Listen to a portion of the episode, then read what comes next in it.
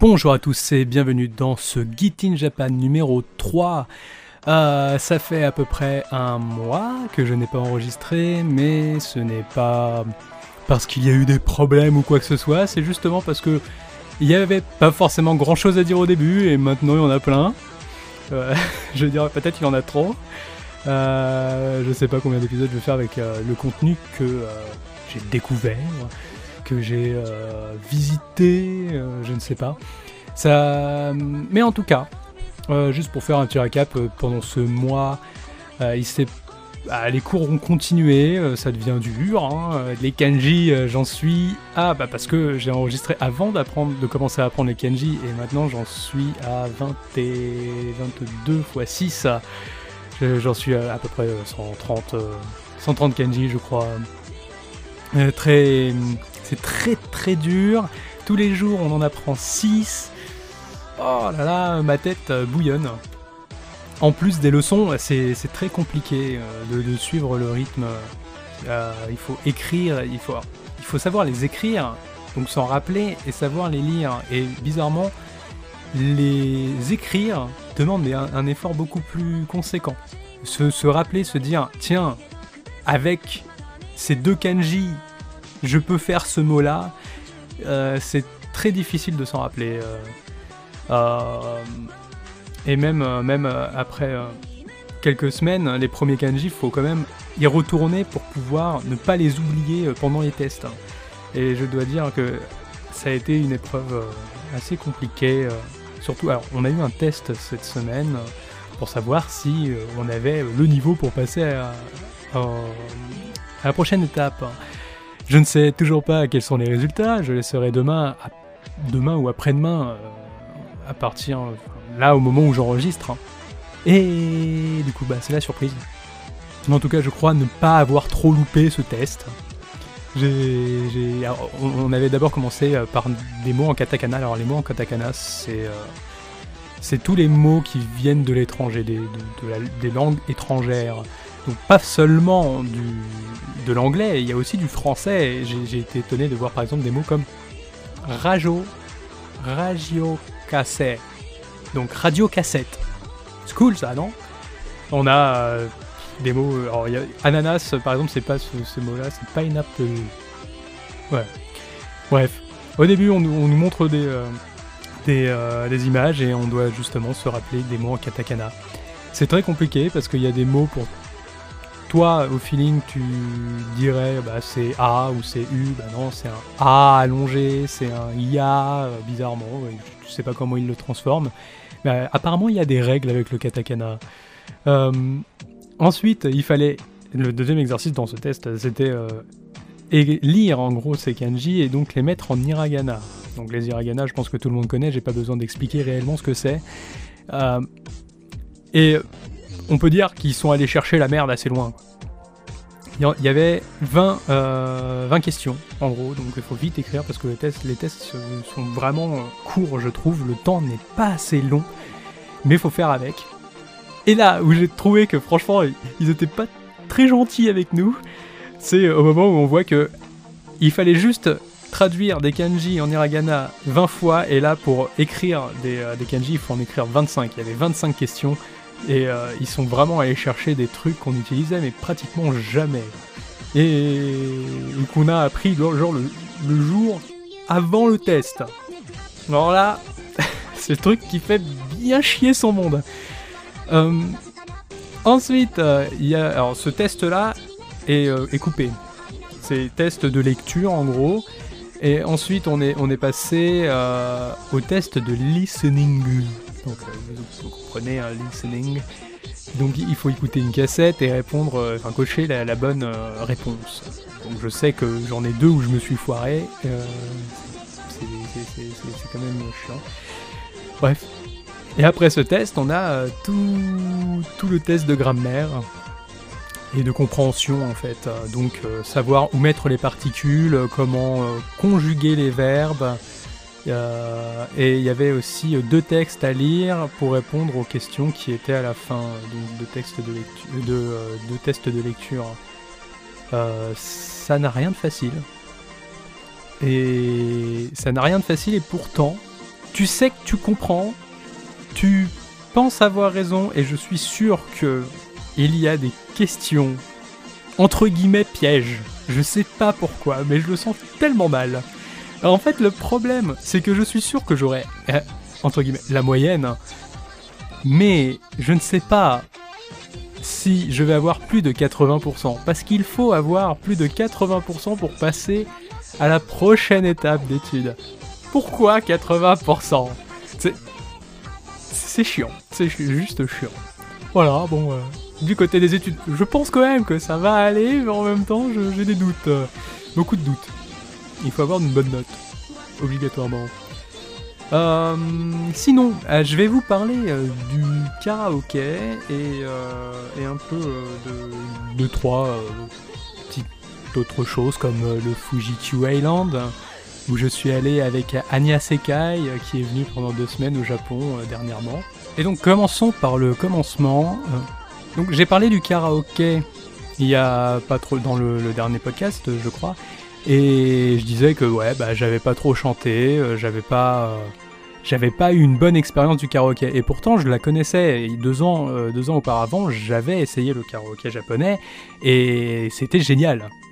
Le Nomihodai, les chansons quand tu te lâches, t'y vas, franchement, c'était super cool. Et donc là, avec une amie française qui et d'autres connaissances françaises. Nous avons, qui habite au Japon, voilà. Nous avons essayé, alors un karaoké qui est à Shibuya, c'est des karaokés de Pasela, donc une marque parmi d'autres, genre Pigeco, faut que j'en trouve un 3e, sinon ça va pas aller, va falloir qu'on me paye les droits, et publicité gratuite, c'est cher, on arrive à des prix, alors au Pasela, on a fait du 4500 yens par personne pour toute une nuit. Donc à partir de 23h jusqu'à 5h du matin avec Nomihodai. Donc Nomihodai, ça veut dire boisson à volonté. Nomi, c'est en fait un diminutif pour nomi mas, nome, donc le verbe boire. Et donc avec Hodai, ça fait unlimited. Yeah. Ça fait donc boisson à volonté. Vous pouvez aussi faire le truc avec Tabe Hodai. Donc tabe hoda et tabe mas, tabe le verbe de manger. Un peu de japonais dans ce podcast. Et du coup là, on a pu passer une vraie soirée karaoké. Ça s'est bourré la gueule jusqu'à en perdre l'équilibre. Entre non pas entre guillemets, ça c'est véridique. Et du coup là ouais, quand tu te lâches, au début. Et ça c'est un truc récurrent. Quand une personne ne connaît pas le karaoké japonais, il y a toujours une vue sur le karaoké français, dans le restaurant où tu vas chanter devant tout le monde, avec des musiques datées, et toujours datées. Hein. Jamais tu trouveras, ça devrait être super rare, jamais tu trouveras des musiques récentes qui te plaisent. Surtout, alors avec moi, jamais je vais aller chanter des musiques françaises, voire américaine, si je chante quelque chose, c'est du Disney ou c'est des openings ou des musiques japonaises. Je suis spécial, je pense, et je pense que je ne suis pas le seul. Du coup, ici, les gens, ils viennent avec leurs a priori et se disent « Ouais, mais de toute façon, je viens pour boire, je vais pas chanter beaucoup. » Je suis allé 2 fois au karaoké depuis. À chaque fois, c'était une erreur de leur part. Ça commence par une musique et ensuite ça s'arrête pas, parce que boisson plus karaoké, ça se mélange, mais très bien. Et chanter jusqu'à 5h du matin, ça explose la voix aussi. Donc, à chaque fois, c'est je vais pas chanter beaucoup. Ensuite, ah, c'était marrant. Eh, mais en fait, est-ce qu'il y a ça dans le catalogue ? Catalogue électronique, hein, catalogue. Alors, au passé là, c'était carrément des tablettes Android, tandis que dans les autres karaokés que je connais, c'est souvent, bah, c'est toujours des tablettes, mais vraiment pour les karaokés, quoi. C'est des grosses manettes, là, des grosses mablettes à la genre Wii U. Et dedans, vous faites une recherche, tout est en japonais. Si vous faites une recherche en anglais, vous trouvez pas forcément des musiques en japonais, donc en fait, il faut mieux chercher en japonais. Mais si vous cherchez des musiques américaines, il n'y a pas de problème, vous mettez la version anglaise, il va trouver assez facilement. Et du coup, ça commence par une musique, hop, ensuite, oh mais attends, je me rappelle de cet animé-là, est-ce qu'il y a la musique ? Je pense que oui, on fait une recherche, hop, il y a, c'est obligé, il y a. Voilà, des fois on trouve des variantes et on est un peu déçu, des fois bah, on trouve exactement ce qu'il fallait et là on y va. C'est... Le karaoké, c'est génial, je ne peux que le conseiller, même si c'est pas un karaoké à thème, c'est un karaoké basique, vous y allez pour 2 heures, et franchement, on y va à chaque fois la nuit avec le Nomi Hodai, mais ça coûte cher. La première fois, j'ai donc payé 4500, mais la seconde fois, j'ai payé 3000. Donc c'est à peu près 27 euros, et l'autre 42 euros. Donc oui, quand même, hein, c'est assez conséquent, et on y va pour une nuit, c'est franchement, tu viens, tu fais la fête. Tu prévois ça à l'avance. Et vous savez, je vous ai expliqué... Je n'ai que 10 000 yens par semaine, 10 000 yens à peu près 100 euros par semaine, je me limite à ça, et j'arrive quand même à tenir le bout, à faire ce que j'ai envie de faire, tout en me limitant un minimum, c'est ce qui est juste parfait. Et donc, avec ces 2 karaokés, je ne peux que conseiller à toute personne d'aller en faire un quand il arrive au Japon, quoi. Si vous voulez... Le petit moment de détente, le petit long moment de détente, hein, je parle de 23h à 5h du mat, c'est juste l'éclate. Et donc après, si vous n'avez pas trop le temps, mais que vous voulez voir comment c'est, hein, il y a toujours les petites durées de 2 heures, et 2 heures ça passe très vite. Je peux vous le dire, c'est sûr et certain, ça passe beaucoup trop vite. 5 heures, c'est parfait. Maintenant, passons par le fait que, donc je disais qu'Anya Sekai... était venu au Japon avec des amis et qui ont fait un peu le tour du Japon. Alors, un peu plus que moi, hein, parce que moi je reste sur Tokyo et eux ils ont un peu tourné, ils sont allés à Kyoto, tout ça, Osaka. Je dois dire que c'est quand même un super voyage par rapport à moi. Je sais pas, est-ce que vous préférez rester plus longtemps mais dans la même ville ou venir quelques temps, 2 semaines, 1 mois pour ensuite faire le tour du Japon? Je pense que les deux se valent très très bien. Et du coup on allait manger un truc, mais c'était un super resto à Asakusa, où on a mangé un tolidon avec des brochettes de viande, mais c'était juste trop bon. Si vous avez vu mon Twitter, il y a les photos, si vous voyez la news, vous voyez tout de suite que ça donne trop envie. Franchement, c'était super bon, mais ça a coûté cher. Je pense que c'est le resto le plus cher que je me suis payé. Ouais, facile. Ensuite, après donc cette semaine où ils ont fait le tour du Japon, on s'est retrouvés donc 2 semaines après pour aller au Fuji-Q Island. Donc le Fuji-Q Island, comme son nom le dit, a une sorte de montagne à côté, donc oui, non, je ne rigole pas, le Fuji-Q est vraiment très très proche de ce parc d'attractions, ou c'est le parc d'attractions qui est vraiment très très proche de la montagne, je pense. Et il y a 2 ans aussi, j'avais essayé le Fuji-Q Highland avec Misaki. Ça a été une déception totale, même s'il y a eu du bon dans tout ça. Donc l'hôpital hanté, le petit musée d'Evangelion, mais il pleuvait, il y avait de la brume, on voyait pas le mont Fuji, les attractions fermaient, il y avait des queues du coup de 3 heures sur les 3 à 4 heures sur les attractions qui étaient encore ouvertes. C'était vraiment le bad day, quoi. Bad luck aussi. Et cette année, on s'est un peu vengé. On y est allé une semaine où il pleuvait. Et comme par hasard, le samedi, il ne pleuvait pas. Le dimanche, il pleuvait. On a eu une chance inouïe. Surtout pour eux qui passaient leur dernière journée au Japon et qui partaient le dimanche où il repleuvait. Et moi qui a complètement... pu profiter comme il fallait de ce parc d'attractions comme il se doit. Je me répète un peu. Le prix pour accéder au Fuji-Q Highland est quand même assez élevé. J'ai payé au total pour la journée à peu près 70€, 60€, ce qui compte quand même donc toute la journée du Fuji-Q Island et le transport à partir de Sakusa. Il faut savoir qu'il y a 2 ans, quand j'y étais allé, j'ai dû repayer le bus que j'avais loupé et ça m'avait coûté à peu près 17 balles. 17€ à sortir comme ça, en plus des 70 que tu avais déjà payé pour la réservation à la base. Ça fait quand même assez mal, donc ça en plus c'était un prix groupé, donc tout compris, qui est moins cher que si vous prenez le tout séparément. Parce qu'en en réalité, le Fuji-Q Highland n'est pas si cher que ça quand on prend juste une journée. Si vous avez, je pense, une voiture, ça vous revient à 40€ la journée pour une personne. Donc imaginez que vous partez en voiture avec des amis, ça revient à pas très cher.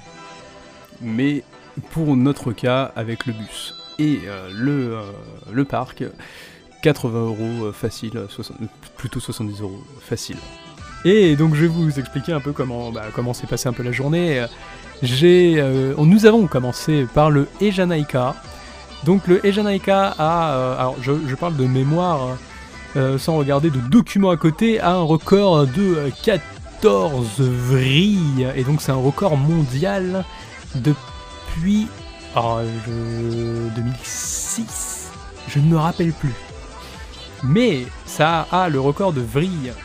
Et 14 vrilles en 1 minute. Et l'attraction est vachement longue et complètement tarée. Tellement tarée qu'on comprend pas vraiment comment on tourne. Faut dire, il y a des... Vous connaissez tous les montagnes russes, vous connaissez les grands 8. Et dans les grands 8, on a des vrilles bien classiques. Hop, on a la tête en bas et on revient la tête en haut. Ici, quand tu penses juste faire un tour, en fait, ton siège bouge aussi. Et donc... tu te prépares un peu psychologiquement à faire hop un mouvement et ton siège il fait ah non, en fait on va faire l'inverse, on va tourner comme ça. Et hop, d'un coup tu retournes dans l'autre sens et tu comprends pas où t'es. Tu comprends mais juste pas. Et c'est juste génial. C'est juste fantastique, le Ejanaika, et c'est le mot qu'il faut quoi. Ejanaika. Donc genre c'est ah c'est bien ça. Et ensuite, alors fallait faire quand même 1h30 de queue, mais franchement qui n'est pas habitué à 1h30 de queue à Disneyland ou au Parc Astérix. Non, c'était quoi, carrément classique. Ensuite, nous sommes allés faire le Dodonpa. Dodonpa, alors lui, ça bat le record d'accélération.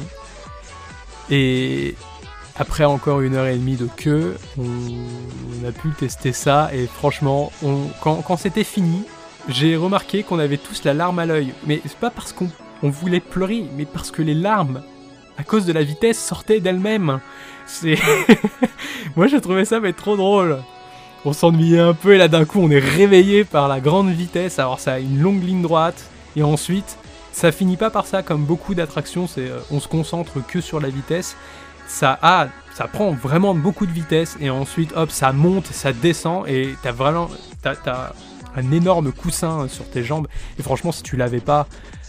Bah, tu t'envolerais, mais je ne sais pas jusqu'où. Peut-être jusqu'au Mont Fuji, qui n'est pas très loin. Bon, à chaque fois, franchement, on est étonné par la puissance qui est donnée, quoi.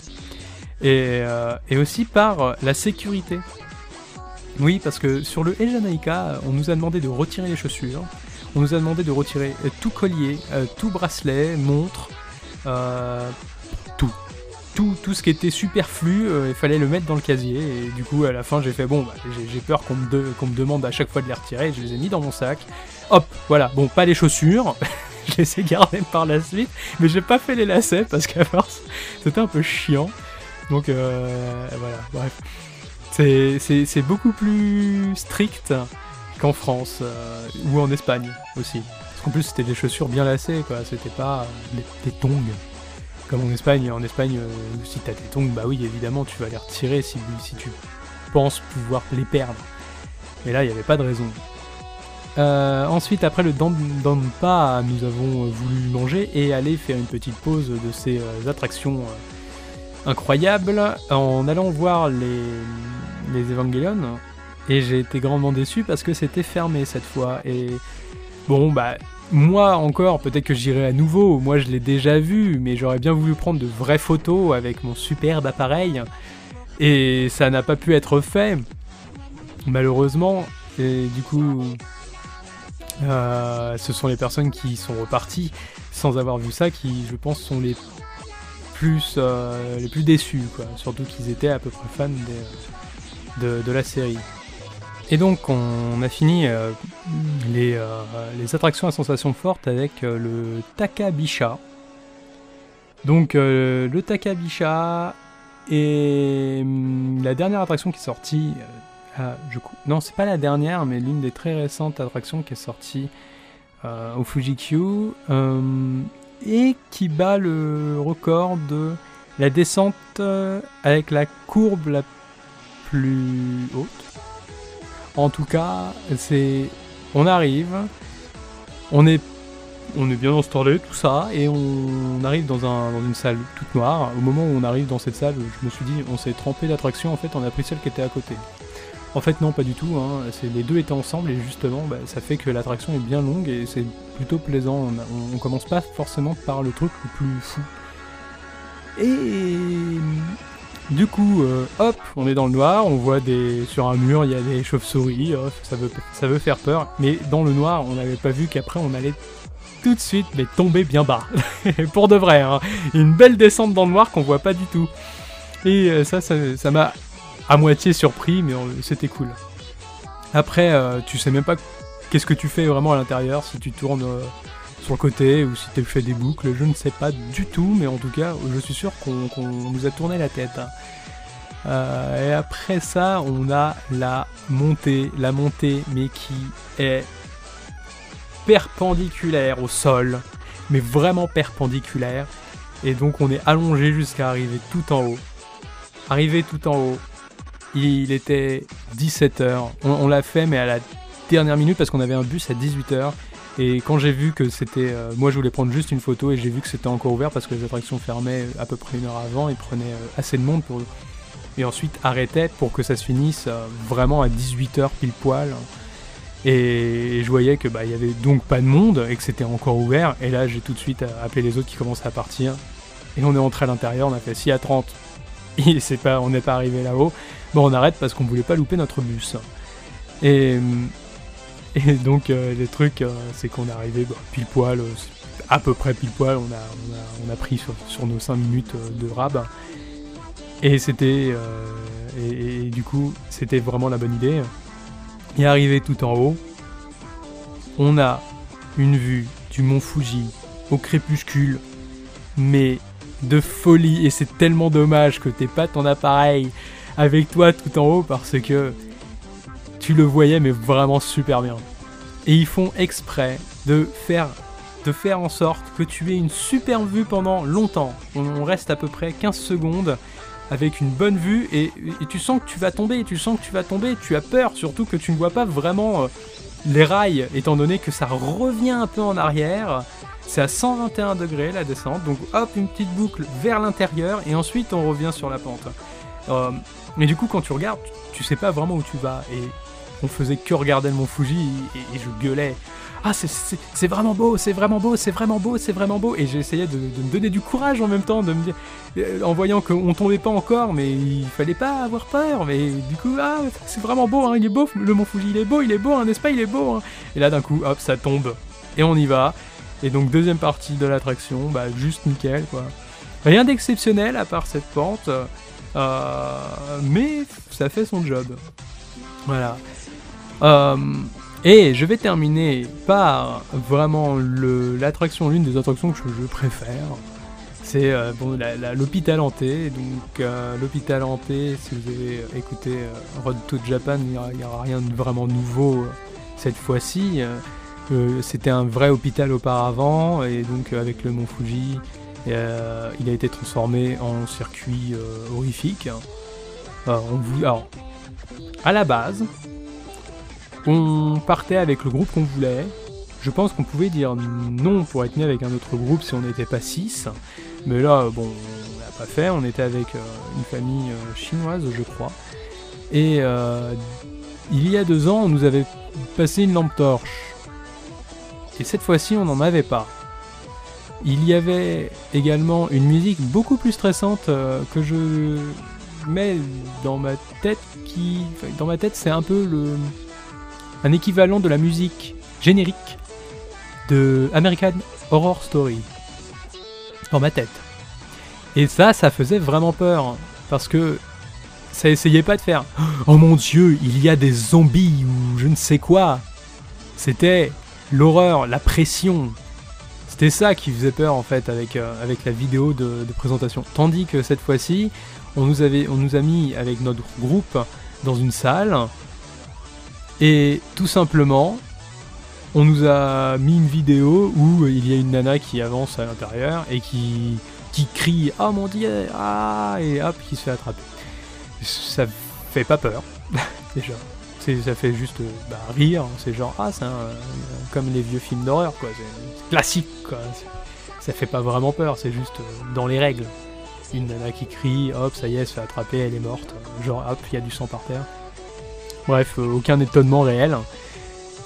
Et du coup, on y va quand même. Et ce qui est marrant, c'est que, en fait, les Chinois étaient passés en premier, donc ils allaient partir en premier avec nous, mais ils allaient être devant. Et là, tout de suite, c'était un peu bas. C'était là une mère avec ses deux gosses, pour moi.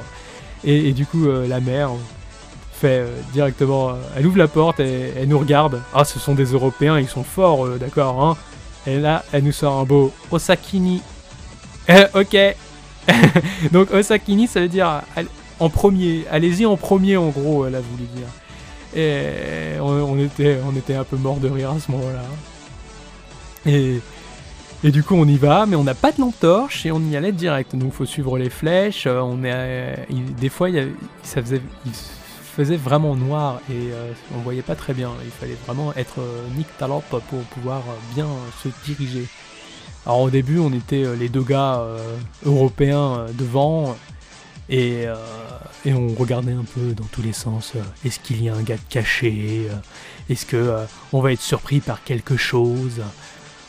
Donc non, on n'a pas été surpris, et des fois j'ai été un peu surpris par le fait d'être pris par derrière, mon sac était tenu par quelqu'un. Alors au début j'ai cru que c'était Anya Sekai, mais en fait pas du tout, c'était le fils de la famille chinoise, tadam, qui tenait mon sac à mort. Mais vraiment trop. Et des fois, moi, j'aime bien me mettre vraiment dans la scène. Et si il faut avoir peur, je vais vraiment me mettre sur la défensive. Je vais sûrement flipper, je vais avoir un sursaut, mais je vais pas faire comme les Japonais qui crient comme s'ils étaient... Mais comme si on leur coupait les bras, quoi. Comme si on était en train de les disséquer, quelque chose comme ça. Donc t'entends des... au loin, et tandis que toi tu fais et tu fais un petit sursaut sur le côté pour faire hop, tu me touches pas toi. Voilà, ça se passe comme ça avec les Européens. Quoi, qu'est-ce que t'es? Je vais te défoncer, c'est comme ça que tu réagis. Mais non, pas les Asiatiques. Eux c'est oh, si je vois quelque chose, je me mets par terre, je me mets en boule, et si il m'arrive quelque chose après, voilà, ça c'est que ça devait arriver, je crois. Ouais. Et du coup, y avait un moment où justement, j'étais, genre, on était les deux premiers européens devant, et je me suis retrouvé troisième en laissant passer Anya Sekai, qui voyait, alors il y avait un gars qui était arrivé, et qui faisait des feintes pour dire, qui nous regardait passer, et ensuite hop, il faisait des feintes au moment où on essayait réellement, et hop, ça faisait les petits sursauts, ah non, tu me touches pas, et hop, t'avances un petit peu plus vite. Et j'ai vu qu'au moment où moi je suis passé, j'ai voulu faire un bond en avant et j'ai été tiré par derrière. Parce que le gars me tenait un peu trop mon sac. C'était un peu chiant à la fin, mais bon. Surtout qu'au milieu du circuit, la mère et la... Alors, j'ai omis de dire qu'il y avait une jeune fille d'à peu près 10-12 ans dans le groupe et qui flippait beaucoup trop pour rester. Et du coup, elles sont parties toutes les deux au milieu du circuit par les portes de sortie.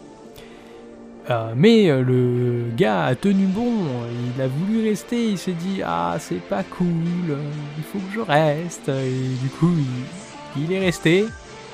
Et quand Anya Sekai était derrière, le gars tenait encore mon sac.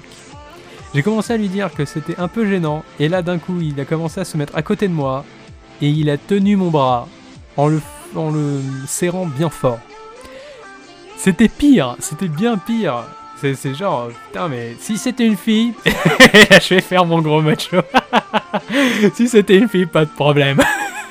Et là j'ai commencé à lui dire, c'est un peu gênant, c'est pas parce que c'était un garçon, mais parce que vraiment il serrait trop et moi je voulais bouger, je voulais faire le gars, je voulais faire le macho quoi aussi encore, hein, je voulais faire hop, moi je regarde autour de moi, j'enquête, tel le détective Castellanos dans The Evil Within, tel tout personnage de Resident Evil, bref.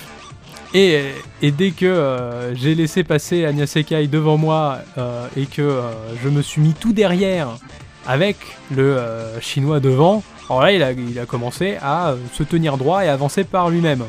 Et moi du coup j'étais tout derrière. Donc quand c'était la nana qui était au fond, on peut pas lui faire confiance, elle va crever et ensuite je vais crever à mon tour. Si je laisse le gars derrière, bien costaud, c'est bon, pas de problème. J'étais le gars bien costaud, voilà. Et donc j'ai vu quand même ce que ça fait d'être tout devant et j'ai vu ce que ça fait d'être tout derrière. Devant, on a peur quand même de voir quelque chose apparaître. Mais il y a quand même un feeling beaucoup plus courageux en fait. Hein. Tandis quand on est tout derrière, il y a une part de mystère parce que tu regardes pas derrière toi. Quand t'as quelqu'un derrière, tu te dis bon, s'il se passe quelque chose, c'est à lui que ça va arriver. Mais quand t'as rien, t'as personne, est-ce qu'il y a quelque chose qui va arriver derrière moi? Tu ne le sais pas. Et donc les deux sensations sont assez différentes. Et c'était plutôt drôle. Hein. Et j'ai pu remarquer qu'ils changeaient le circuit. Et j'étais un peu déçu par la fin. La fin n'était pas si exceptionnelle que celle qu'on avait eue il y a 2 ans. Mais bon. C'était cool quand même, on passe, on s'accroupit pour passer dans des toutes petites portes, genre Metal Gear. T'as des moments où ils essaient vraiment de te faire flipper par des ambiances de lumière, ou par des sons, et par des claquements de portes ou de plaques qui font des bruits stridents. Il y a une ambiance, et je ne peux pas dire l'inverse que disait... Les deux autres, ça fait un peu cheap. Oui, ça, c'est japonais, c'est pas la réalité, c'est pas plein de sang. Je pense que on pourrait faire beaucoup plus gore, mais c'est pas vraiment le but. On est là pour s'amuser quand même. Il faut avoir l'ambiance au moins était là. Quand on est passé par exemple par un long couloir où il y avait que des portes, je pense que c'était le meilleur moment et c'était le tout début et c'était la toute fin ou l'une des toutes fins d'il y a 2 ans. Une longue porte, une autre lumière au fond, ça faisait très jeu vidéo. Tu ne sais pas si quelque chose va venir de ces portes. Et le couloir est quand même assez long. Et je pense que tout le monde a déjà vu un long couloir d'hôpital, c'est pas très rassurant. Et dans le noir, ça ne l'est pas du tout. Et donc, juste avancer ce long couloir était une épreuve en soi. Et ouais, une grande épreuve. Après, je ne sais pas quoi dire d'autre. Il était pratiquement 18h après la dernière attraction et on a commencé à partir tranquillement, à regarder les lumières s'allumer. Donc oui, à 17h50, il faisait à peu près déjà nuit. Et du coup, ils allumaient les lumières. Alors, petit bonus... Getting bonus, je l'avais déjà faite celle-là. Juste avant le Fuji-Q Island, juste avant l'entrée, il y a une petite rue qui, alors je me rappelle plus du nom, mais qui est vraiment dans les ambiances de Paris. En tout cas, ils essayent. Donc il y a genre le sol à la parisienne, genre les boutiques avec écrit des mots français dessus. Il y a une sorte de mini tour Eiffel. Et c'est sympathique, mais ça se voit que c'est en carton quoi. Voilà, bon, tu viens pas pour ça dans tous les cas, mais c'est en gros, à la fin de la journée, viens acheter des trucs là-dedans, s'il te plaît.